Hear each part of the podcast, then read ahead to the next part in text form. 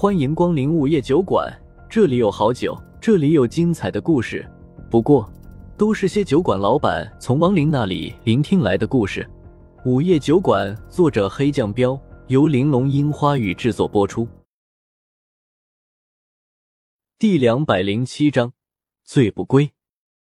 前面有个酒吧，招牌上写大大的三个字“醉不归”，应该是个演艺酒吧，因为招牌上还有一群妖娆女子的照片，全都穿着水手服、教官服等等不同的制服。风正苏看了一眼招牌。就带着柳二爷和曼陀罗走了进去。走，进去看看。少爷真要去这种地方啊？柳二爷迟疑了一下，道。风正苏指了指身后的白骨楼，道：“离这里这么近，敢在这种地方开酒吧，你不觉得酒吧的老板不一般吗？”呃，我没想那么多。柳二爷错愕了一下，道。风正苏摆摆手：“进去瞧瞧吧，说不定有意外收获。”进来以后。柳二爷发现这醉不归酒吧很大，不过中间并没有大舞台，而是没几个座位的中间都有一个小小舞台，舞台中间竖着一根钢管，只是除了吧台那里有个擦杯子的酒保之外，就没有其他人了。没什么人啊。酒保听到了柳二爷的话，立马笑笑道：“嘿嘿，你们是第一次来吧？这会儿天都还没黑。”过一会儿你们就知道什么叫热闹了。风正苏暗暗看了那酒保一眼，发现他竟然是一个地级高手。风正苏凑过去道：“对，我们就是第一次来，有什么好玩的项目，给介绍一下子呗。”酒保瞥了旁边的曼陀罗一眼，问道：“你们什么关系？”风正苏懂他的眼神，当下就笑笑说：“我妹妹，带她也来开开眼。”嘿嘿。这地方可不适合带妹妹来，这里是单身汉和情侣夫妻玩的地方。”酒保怪笑着说道。风正苏立马又说道：“干的，不是亲妹妹，干的呀。”酒保立马换成了一副我懂了的眼神。风正苏点点头，说吧，你们钱多吗？九保没有马上回答，而是先问道。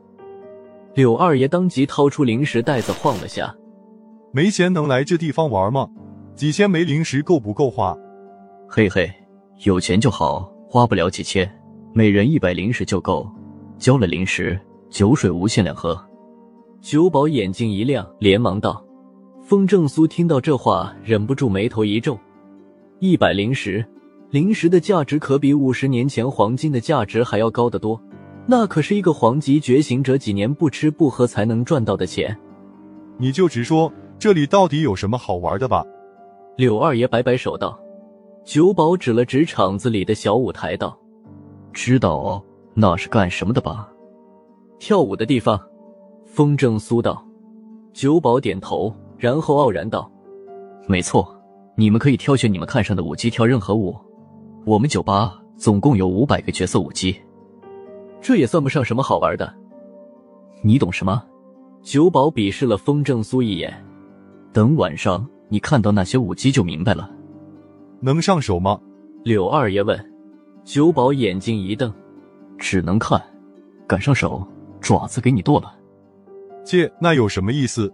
柳二爷翻了白眼道：“嘿嘿，这你就不懂了。你们不能上手，不代表舞姬不能对客人上手。”酒保眨眨眼笑道。听他这么一说，风正苏和柳二爷都是一脸无语。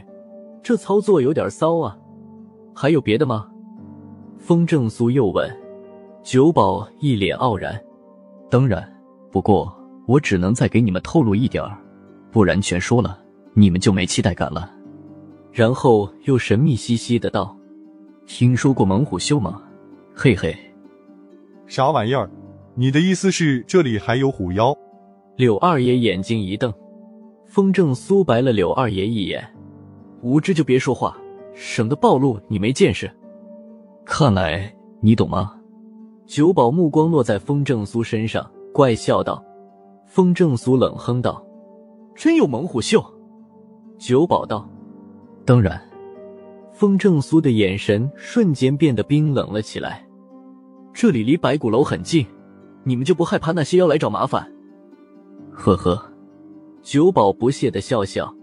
最不归这地方，还从来没有妖族的家伙敢来捣乱，而且很多妖族也会来。风正苏眉头一拧，果然，这酒吧没那么简单。行了，我还得干活，过一会儿该上课了，就不跟你们说那么多了。你们先找个座位坐着，等下慢慢体会吧。酒保摆摆手，转身继续擦酒杯。风正苏扫视了一圈酒吧的那些小舞台的周围，想了想，还是去了一个角落里的位置，坐下之后。柳二爷就表情凝重的道：“少爷，这醉不归酒吧幕后的主人，怕是不一般啊。”风正苏点头嗯了一声：“能开这种酒吧还不忌惮妖族，自然不是一般人。要不要把这阿萨的地方端了？”柳二爷杀气腾腾的道。风正苏摇头道：“不着急，等会儿看看情况再说。”过了没一会儿，天色就黑了。十几个服务员就从酒吧的后门走了进来，每个服务员都负责小舞台周围的座位。其中一个二十岁左右，穿着白衬衫和马甲，戴着领结的小年轻，来到了风正苏坐着的角落里。麻烦先付下钱吧。年轻的服务员彬彬有礼的道。风正苏深深的看了这个服务员一眼，惊讶的发现他竟然有着地级高阶的实力。这实力绝对能算得上高手了。再看其他那些服务员，清一色的都有着地级高阶的实力。柳二爷眼中也是微微有些讶异，不过没多嘴，直接掏了三百枚灵石给了他。服务员收下零食以后，微微一笑，然后问道：“三位都喝点什么？”风正苏吩咐道：“先来两杯烈酒，一杯热巧克力。”好的，稍等。服务员点了下头，转身就去了吧台。不一会儿，就端着一个托盘把东西送了过来。风正苏把牛奶端给一直没有说话的曼陀罗，然后开口问服务员：“大概还有多久才会热闹？”服务员看了下表，天刚黑，应该最多一个小时人就满了。嗯，那等下来这个舞台的舞姬什么时候来？风正苏点点头，然后又问道。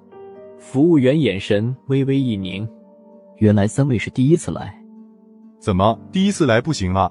柳二爷在一旁瞪着服务员道：“我不是那个意思，等座位都坐满以后，舞姬才会出来让人挑选，他们都有编号，等下你们自己选就行，不过要抢。”服务员说着就拿出了一个触摸屏，屏幕上有着一到五百的数字。风正苏感觉怪怪的，不过没再多说什么。